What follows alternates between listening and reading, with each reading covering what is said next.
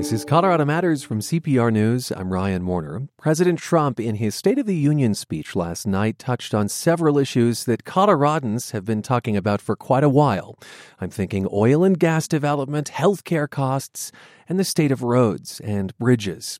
To suss out what Trump did and didn't say that could have an impact here, we're joined by two state political leaders.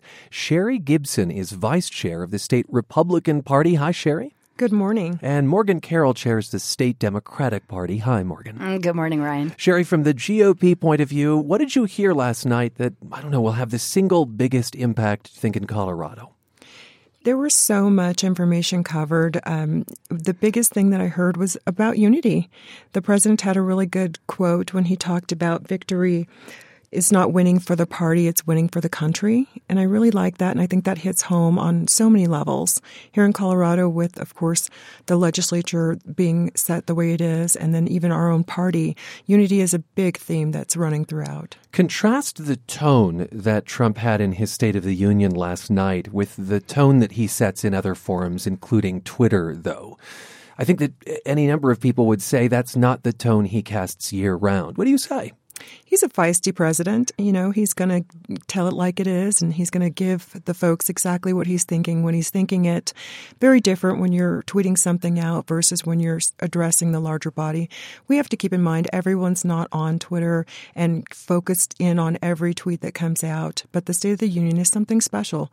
That is something for the entire country. Morgan Carroll, what stood out for you in the State of the Union as a Coloradan? Well, with the Colorado filter on, a couple things were doubling down on some failed policies with unique impact on Colorado. And by that, I mean we heard a doubling down on the trade wars. And those trade wars in particular have really hurt Colorado farmers while extolling sort of exponential growth on oil and gas and extraction industries. I think that that approach has a unique impact on Colorado's public lands. When he's talking about rolling back regulations on things like clean air and clean water, for Colorado, those have a particular impact in this state. So some of those policies, even including immigration, Ryan, where he's doubling down on the wall, he doubled down on vilifying immigrants.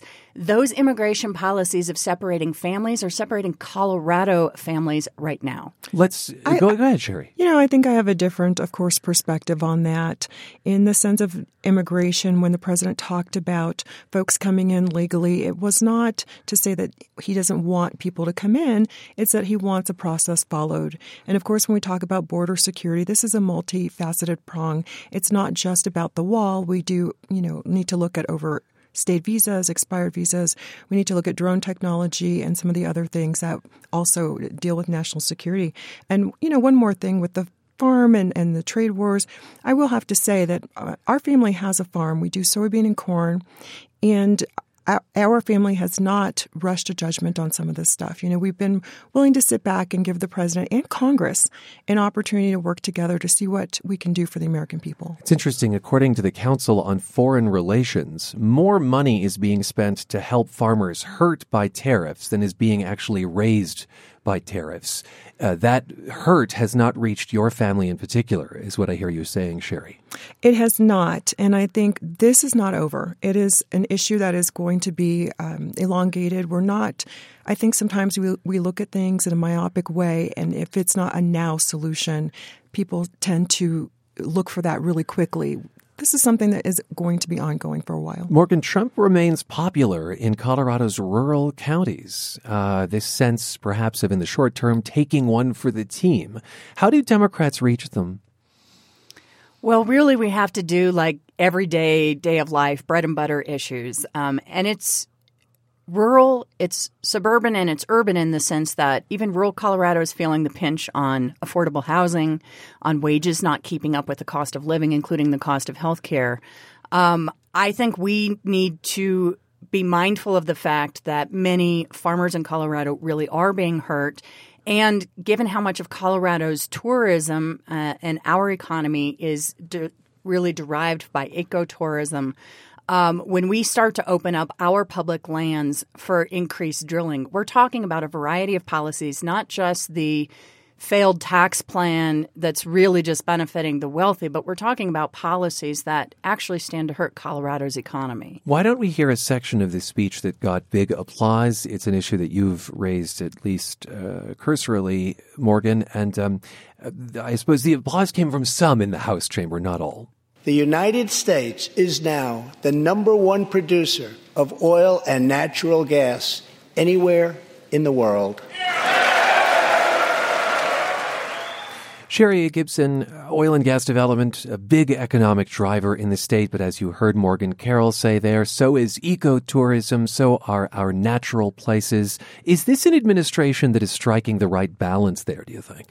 He is striking the right tone for what he is talking about with respect to oil and gas, and not solely focused or singularly focused on just that. I will say that here in Colorado, we have 50,000 active oil and gas, natural gas wells here.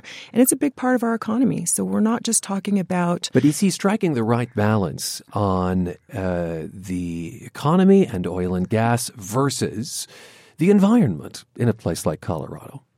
I would say yes, because I would say that we have to look at things in a more holistic perspective. It's not just either or. It is jobs. It is the economy. It is families. I mean, we can't just chase out our oil and gas industry and have families be hurt. Then it's a triple effect on the social systems. Then we have to look at healthcare. Like we talked about, the cost of healthcare rising. We have to look at the social safety nets. So it's not just one or the other. Well, my concern is that we heard nothing about climate change. We heard nothing about renewable energy. A balanced approach would be taking a look at how we wean off of fossil fuels and protect our environment, public lands, air, and water. There was nothing mentioned about clean air, clean water, or protecting public lands, nothing mentioned about renewable energy.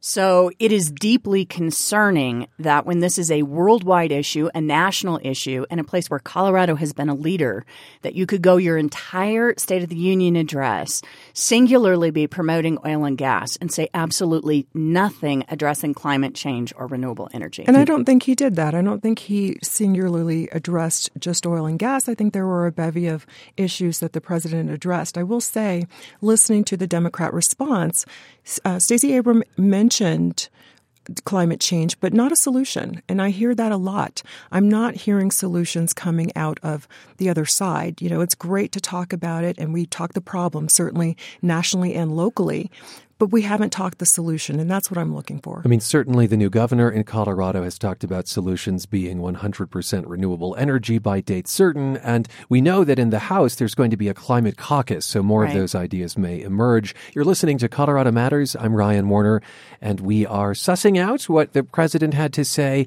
in his State of the Union last night and how it might affect Colorado with Sherry Gibson, vice chair of the state GOP, and Morgan Carroll, who chairs the Democratic Party. Here, the president talked about infrastructure. That's a long conversation in Colorado, long precedes the State of the Union. He invoked the word crumbling.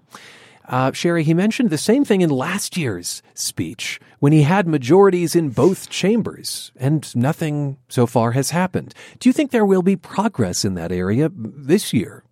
I think there will be progress. I think that we will have progress here locally.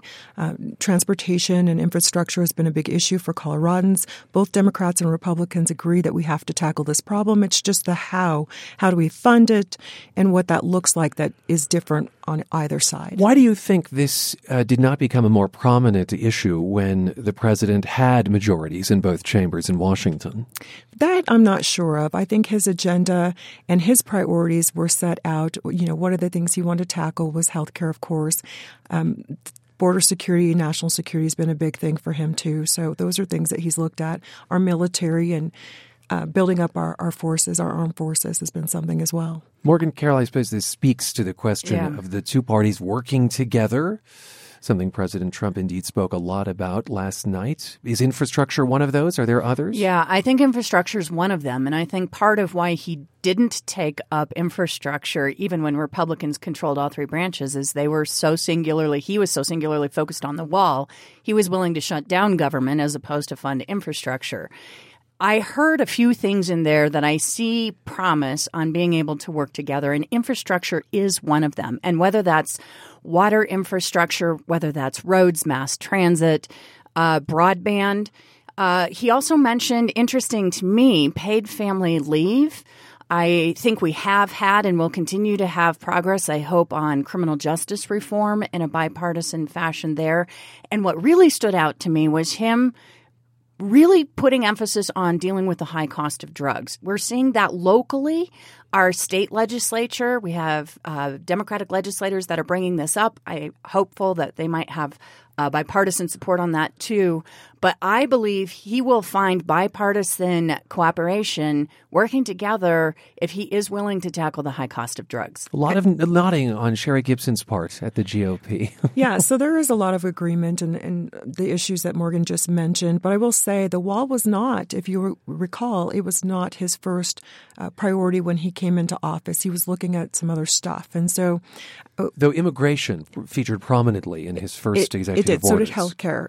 Healthcare featured prominently as well. And I think, you know, you can only get so much done. There is only so much time and you have to prioritize. And I think he's put his priorities forward. Okay. In just the last few seconds, are we headed towards another government shutdown in your prognostication? Morgan Carroll? Well, if Democrats have anything to do with it, no. We weren't in support of the first shutdown that was there. So... I think this is no way to fund a government. I think holding federal workers hostage over an ideological campaign promise is reckless. And if we have anything to do with it, it should never happen again. Sherry Gibson? I don't think that anyone's looking forward to another government shutdown.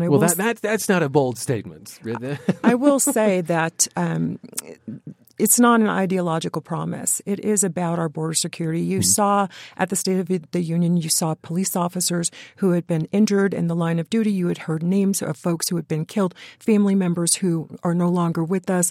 So we're talking about the difference between life and death and not just merely having the notion of border security. And, you know, this president cares deeply about this country.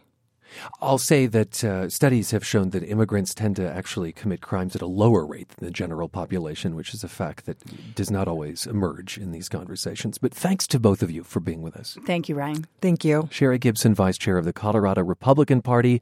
Morgan Carroll chairs the state Democratic Party.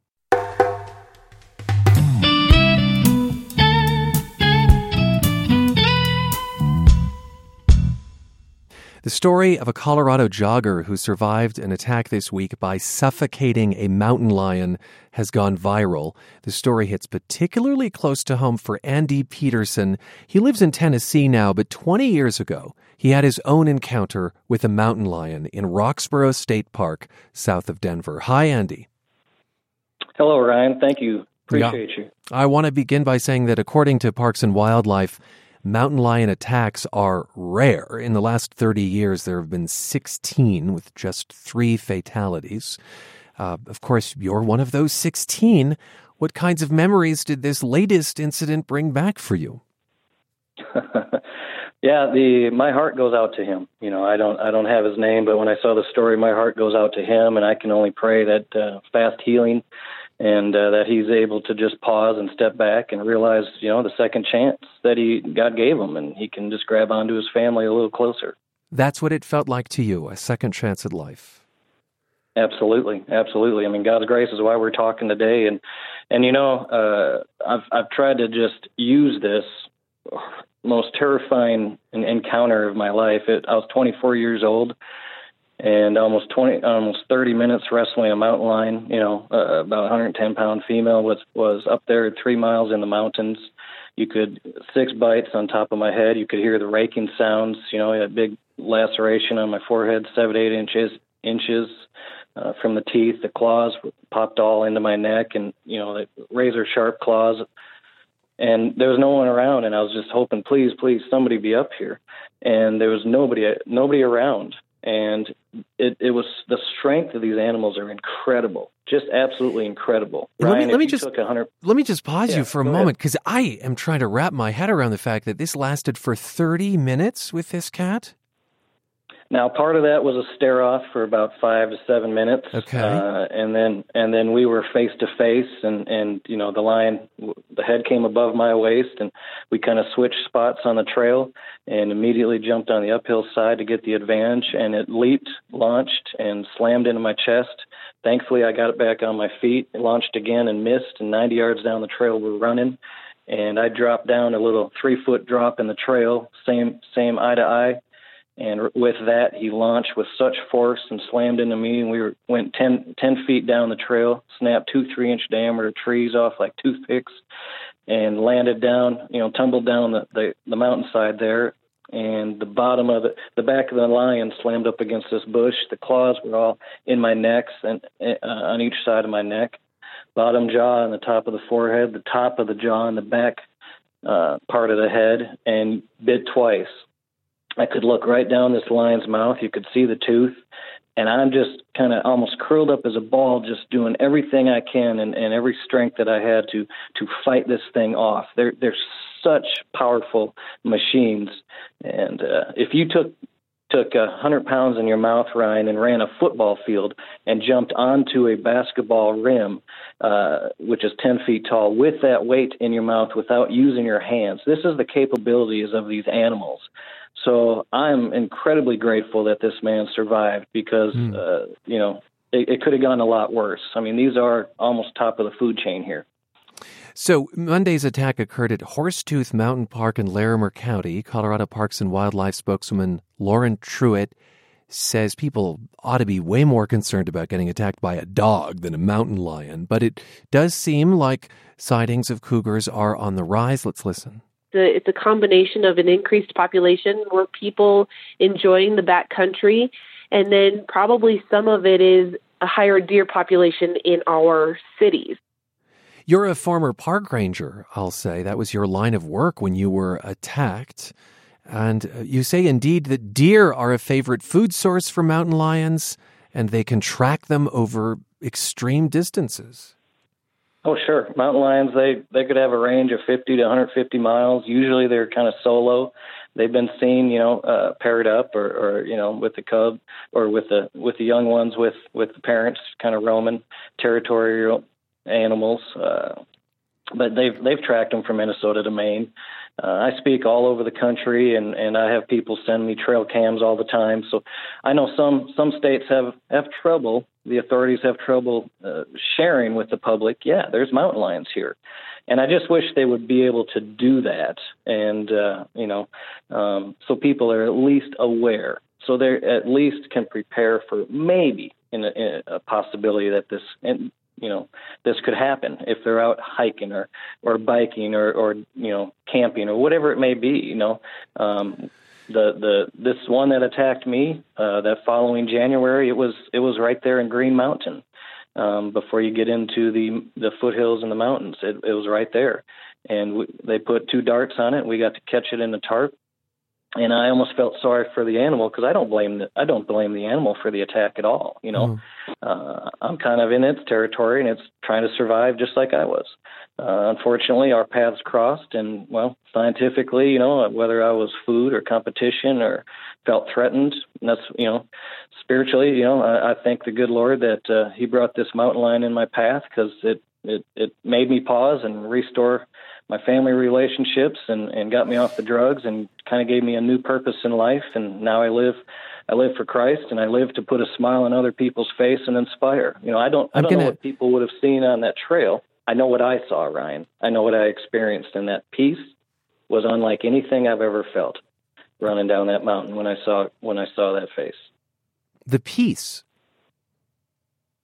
When I was running down that mountain, I had about 3 miles to go, and blood was going all over the place, and I was running terrified, hoping this lion ain't chasing me once I got away. And I got away by poking it in the eye and stabbing it in the head, and it let go enough, and I took off down that mountain as fast as I could, and I'm looking back the whole way. And the last mile of this trail is where my life truly changed. And it did an L shape, and I cut around the corner of that L. Big set of ponderosa pine trees kind of shaded the trail, and that corner tree, when I ran around that corner, I looked back, and sure enough, there's that mountain lion staring right at me again. I did about 2 more steps and realized, Ryan, if I don't turn around, all of that fight, all of that never give up, all that fight that I did earlier was for nothing. And when I turned around again, Ryan, I didn't see this mountain lion. I saw this transparent face of Jesus, but it was the peace that I felt was unlike anything I've ever felt in my life. The immediate fear of that mountain lion was gone. I didn't want to leave that at all. I don't know what you would have seen or felt, but I know exactly without question what I felt. And I knew I didn't want to go. That the Mountain Lion Foundation provides tips on what to do if you encounter one. And those tips include to maintain eye contact, not to run away or run past or turn away from the cat. You don't crouch or bend down. Instead, you should make yourself seem as large as possible. Gosh, I wonder how feasible all those tips are when you're suddenly face to face. The gentleman that escaped did perfect. He fought back. He fought with every ounce that he had to fight back. You know, he didn't give up. And yeah, you know, I'm 5'6". I can only make myself look so big. You know, back when my attack happened, we didn't have internet or phones, and there was a felony if you carried a firearm. Well, that's crazy. I guarantee you, I'm going to carry now and protect what God's blessed me with. But I will fight back. I'll go for the eyes. I'll go for the throat. I'll go for the weak spots. You know, this is my life. You know, I want it. You know, and so yeah, if this animal or something happens, you know, I'm not going to just stand there and curl up. I'm going to fight with every ounce I have. Just like thankfully this gentleman, you know, had the instinct to do, to fight back, to go for the eyes, to make yourself look. As soon as these animals realize they don't have the advantage, they will step back. And they will. If they know they have the advantage, then they're going to keep going for it, and they're going to sever the spine and bust the vertebrae. They're going to go for your head area and neck area. Well, we're going to take a break, and then I want to talk to you, Andy Peterson, about how this changed your life, because there is a spiritual element that you have hinted at for sure.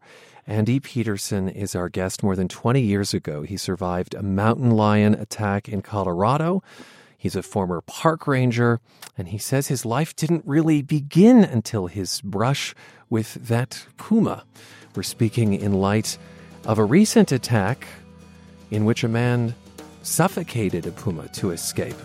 This is Colorado Matters from CPR News.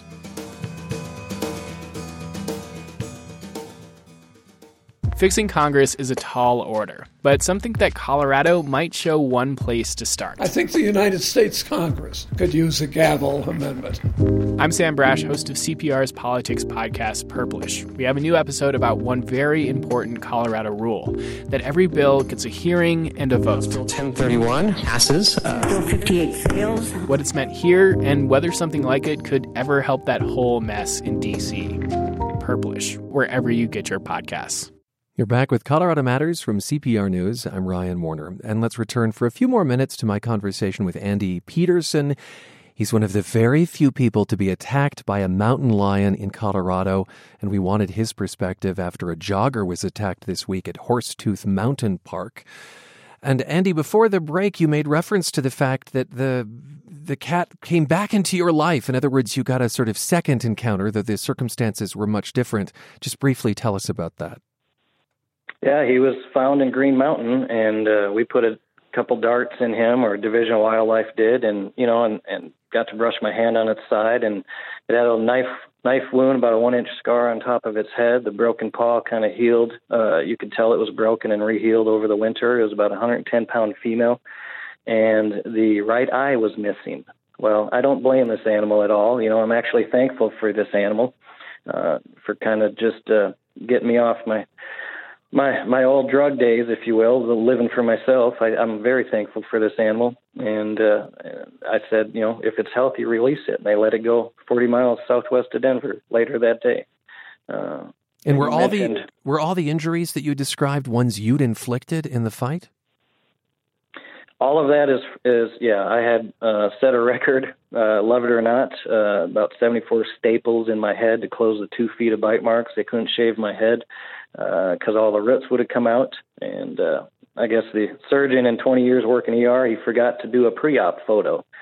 So no red mask, you know, and with the blood. But yeah, it was 3 months of not washing your hair and just trying to heal. And and seeing what the next step in life would be. And then, I know my dad. Then the injuries that you described on the cat, were those the ones you'd inflicted? Yes. The thumb in the eye, I mean, I was back behind the eyeball and everything. So, you know, when I left and started running down this trail, you know, the eye was all gray and mushy. The side was all, you know, the line was just kind of 10 feet down the cliff, the mountainside. Here in Colorado, Parks and Wildlife received some backlash after the agency euthanized 5 mountain lions in Glenwood Springs. Those animals were reportedly stalking people and pets in a neighborhood. Spokeswoman Lauren Truitt says there are many factors that go into whether an animal is relocated or euthanized. It is the last thing our officers want to do, and one of the hardest decisions they'll ever have to make. But it really comes into play of looking at the dynamics of where we need to move these animals, how many animals are already in that space, and is there enough food, shelter, and water to support more additional animals in that area. There is also advice not to go out hiking or jogging alone, to have some reinforcement. I wonder if that's a decision you'd make over again if you could, because I think you were out alone. Well, I was alone, but I'm not going to, you know, let it stop my life and enjoying, you know, my life, you know, not at all. You know, I'll be aware of it and aware of my surroundings. And again, you know, I'll carry, you know, I know people don't like that, but I'm not a criminal. I'm not going to go out and hurt somebody, but I will protect me and my family and others if I see them being harmed by evil. Absolutely. And you know, and I mentioned that piece running down the mountain. My dad and I never got along, because the other story of this is this all restored me and my dad's relationship as well. He came out in the hospital, and whether I wanted to hear it or not, you know, he was Christian for 10 years. He started talking about this peace that he had with his best friend, Lord and Savior Jesus. And I said, I don't even want to hear this. But I knew now what he was talking about that peace. And when I finally said, no more living for myself, I'm going to live to help others and put a smile on each other's face. And hopefully they can grab something from this story and better themselves, their lives, their families, their relationships. You know, if they can do that, then the, you know, the bigger picture here is rising tide lifts all boats. You know, we're all different. We all got different ideas, but I'm not going to shove it in somebody's face. Here's the story. I hope you can take something from it and you know, inspires you to do better. You indeed went into ministry after this. It's perhaps no surprise that you have named it Lion King Ministries. Andy, thanks so much. He is the head of Lion King Ministries, and after a recent mountain lion attack on a jogger in Larimer County, Andy Peterson talked to us about his encounter in 1998 in Roxborough State Park.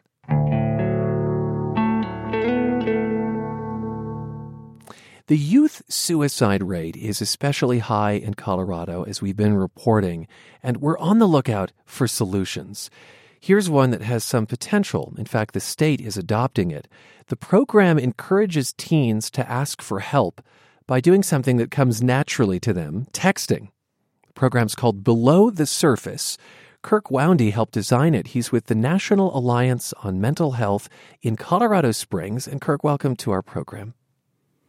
Thank you. Thanks for having me. You started Below the Surface in El Paso County in 2017 after a rash of teen suicides. And indeed, it encourages teenagers in crisis to reach a text line. What's difficult or maybe just different about trying to reach teenagers?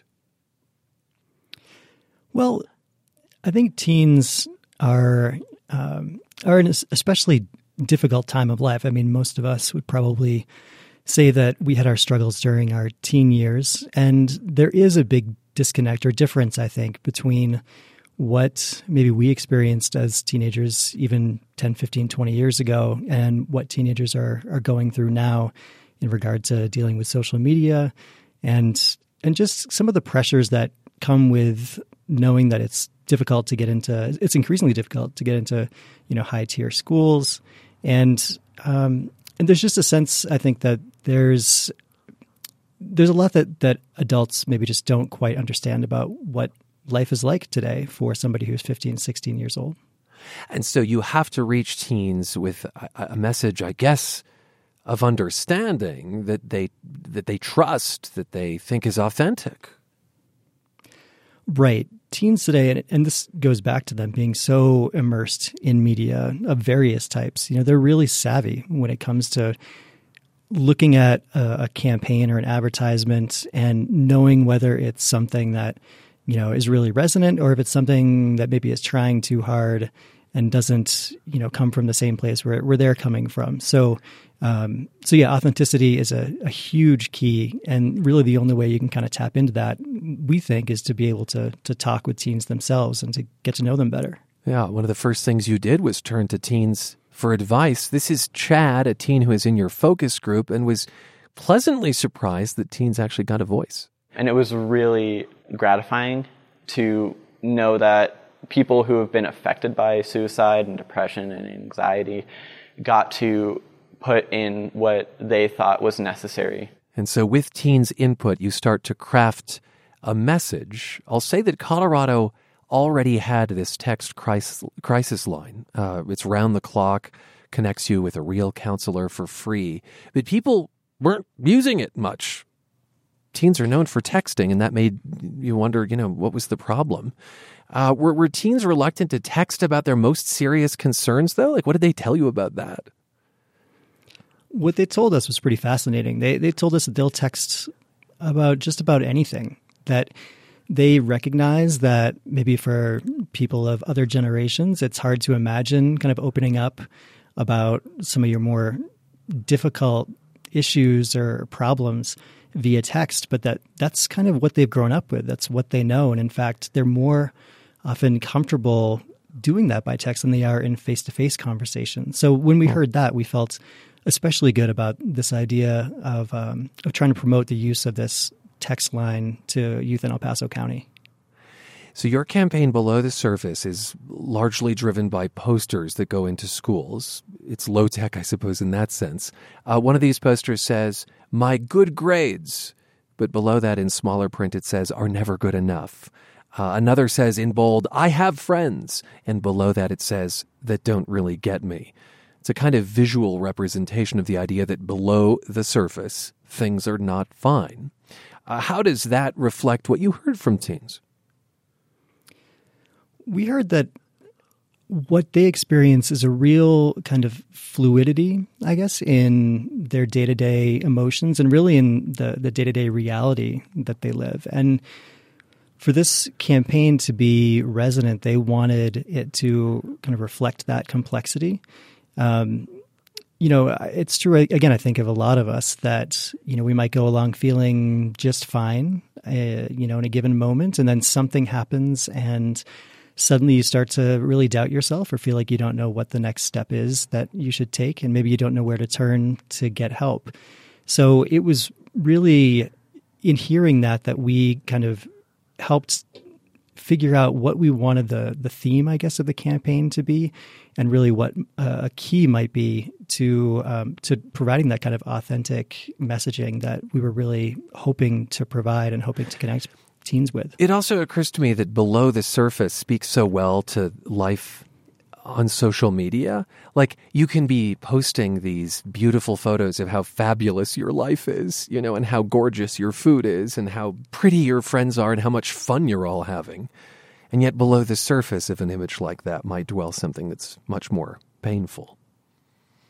Sure. And, you know, there's a lot of talk about that, it seems, these days, where people have become aware that what happens on social media is that you get friends or acquaintances kind of putting forth the vision that they would like others to have and to believe is kind of their life, and it's, you know, it's kind of natural, right? I mean, you want to if you're in a community of people, you want to sort of have them think of you as successful or pretty or whatever it might be, and while it's understandable, it's also dangerous, especially if you spend a lot of time on social media and consume, you know, those kinds of messages a lot. It can definitely leave somebody who's maybe having a bad day feeling like, well, I'm just, there's something wrong with me. Mm. And what we want to communicate is that there's really, it's usually not that there's something wrong with you. You're listening to Colorado Matters. I'm Ryan Warner, and we're on the lookout for solutions when it comes to the youth suicide rate in Colorado. And one idea out of El Paso County is actually being adopted statewide. Below the Surface is a campaign that encourages kids to text a counselor if they are dealing with thoughts of suicide or depression. It has had some success in El Paso County. And as I said, is being tried statewide. So kids may be very good at putting on a brave face to parents, to counselors. They'll say everything is fine. And as you've told us, they may open up via text. So let's hear from Chad again. I was actually really surprised that it would immediately go to a person. I thought, much like Safe to Tell, I thought it would be a automated kind of... give me your issue and we'll get back to you as soon as we can. But no, it's like as soon as you send that text, you're going to be transferred to a person. He references Safe to Tell. That's the anonymous tip line set up after the Columbine High School shooting. But with Below the Surface, you're immediately transferred, as he says, to a person, to a counselor. I wonder, though, do parents and others get notified that you've reached out? Well, one of the things that sets this resource apart is the promise of confidentiality to the texter unless there's an immediate safety risk to that person or to somebody else. So this resource is run by or is part of Colorado Crisis Services, which is a statewide initiative that came out after the Aurora Theater shootings back in 2012. And so, you know, as part of that system, if a counselor winds up on in a text conversation with somebody who really does pose a safety risk, then they will reach out to law enforcement or to parents or to both to try to kind of bring that situation, you know, into control. But what we're really trying to do is to get upstream of those crisis situations and encourage people to text and teens to text, even when they're just having a hard time with friends or with academics, or maybe they're having a fight with their parents, where suicidality isn't necessarily on the table, but they need help just kind of getting through a situation. So we really kind of promote that confidentiality piece as one of the strengths of this text line, and we hope that people respond in part because of that. Kirk, thanks so much for being with us. Kirk Woundy with the National Alliance on Mental Illness in Colorado Springs. He helped create Below the Surface to reach teens in El Paso County, encourage them to seek help through a crisis text line. And its success there has led Colorado to adopt the campaign statewide. To use it, you text TALK to 38255. We'll have information later today at CPR.org. This is Colorado Matters.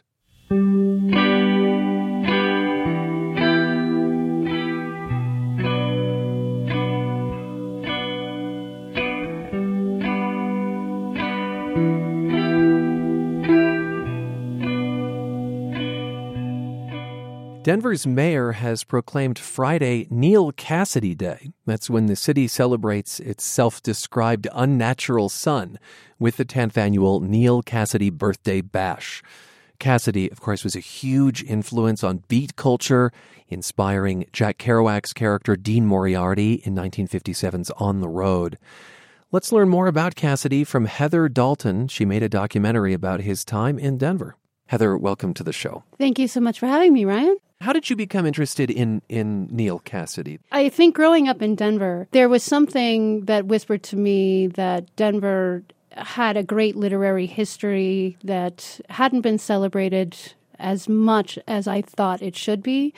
Reading On the Road was a rite of passage out of high school, and I loved Kerouac's words, but I became a little bit more obsessed with the character of Dean Moriarty and how he saw and revered Denver as a city. And so it just kept nagging at me that this story needed to be told about his life growing up in Denver. He was a vagrant son that grew up on Larimer and Market Streets, basically the run of the city at a small child that shouldn't be exposed to a lot of things at the time in Depression-era Denver. And so through the journey, I learned a lot about Neal Cassady, but also the city of Denver itself. Yeah. I mean, Cassady was born in Salt Lake in 1926, but he grew up in Denver in, extreme poverty. And his formative years were traumatic. I mean, he was beaten, as you explore in the film. And, you know, this, we're not talking about the nuclear family here. That's correct. There was a lot of people that would take advantage of a young child left to his own devices in basically what was Denver's Skid Row at the time. His father was an alcoholic who would work when he was sober enough to keep them in and out of flop houses. His mother was emotionally absent with several other children to take care of. And so Neal basically raised himself, but there was always a quest for knowledge, a quest for betterment. So he spent a lot of his time at the Denver Public Library. He wanted to advance himself. And even at a young age, I think he recognized that the written word was going to be his savior.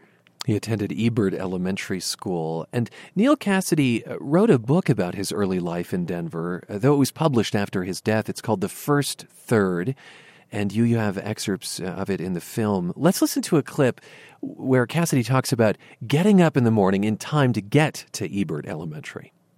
There happened to be no clock, so I relied on the one on the Daniels and Fisher Mammoth Tower to wake me for school. Or at least I think this is what woke me, because as it boomed 7 a.m. down to me, I always opened my eyes and from under the unwashed blankets, stuck an alert head into our room's nippy air. Fun to think that if you look at the Daniels and Fisher Tower, you can imagine Neal Cassady getting up for school. That's read by Denver poet and musician Polly Lippman. So Cassady ends up going to East High School, and he meets a teacher there, Justin Brierley. Who is Justin Brierley? Justin Brierley was a great patron of the arts, an amazing teacher from all accounts to a lot of his students that I talked to. He had taken a lot of young men that he had felt were potentially at risk and tried to help them and put them, and Neal was one of these young men, including Hal Chase, Ed White, who was Tim Gray in Jack Kerouac's On the Road, who's a prominent Denver architect now. And he got a lot of these young men into Columbia, and that was the hope for Neal as well. And so Neal had gone to New York and subsequently had met Allen Ginsberg and Jack Kerouac through his friend Hal Chase via Justin Brierley's advice that they all head east and get educations and come back to Denver. So this is so interesting. This high school teacher in Denver winds up being really rather pivotal in creating the Beat generation in some way. I mean, would you say that? Most definitely. Yeah. Most definitely. And yeah, he inadvertently put all these people together. What do you think Kerouac saw in Cassady? I think from what I understand of Kerouac is he was obviously a brilliant man, but very shy. And Cassady was life on fire. I think they were both fire and ice. They both saw in each other what they wanted to be but couldn't actualize, whereas Cassady was the living embodiment of electricity, but Kerouac was the intelligence and the grace and the quiet fortitude that he lacked. So they were kind of drawn together like magnets in that sense. You interviewed Neal Cassady's wife, Carolyn, and their three children. And I think what your film does so beautifully is it really gives us a sense of Neal Cassady beyond the Dean Moriarty character that we associate with him. You know, that he is, yes, he stole many cars as a young man. And yes, he grew up in abject poverty. But he wanted to do right. He wanted to be better. Do you think that's true? Oh, most definitely. And that was probably the most shocking thing about going through this process and doing a lot of the research about him, because he is so iconic. And I think a lot of the misconceptions about him is he's almost portrayed in a one-dimensional surface as an American icon. But he was truly a tormented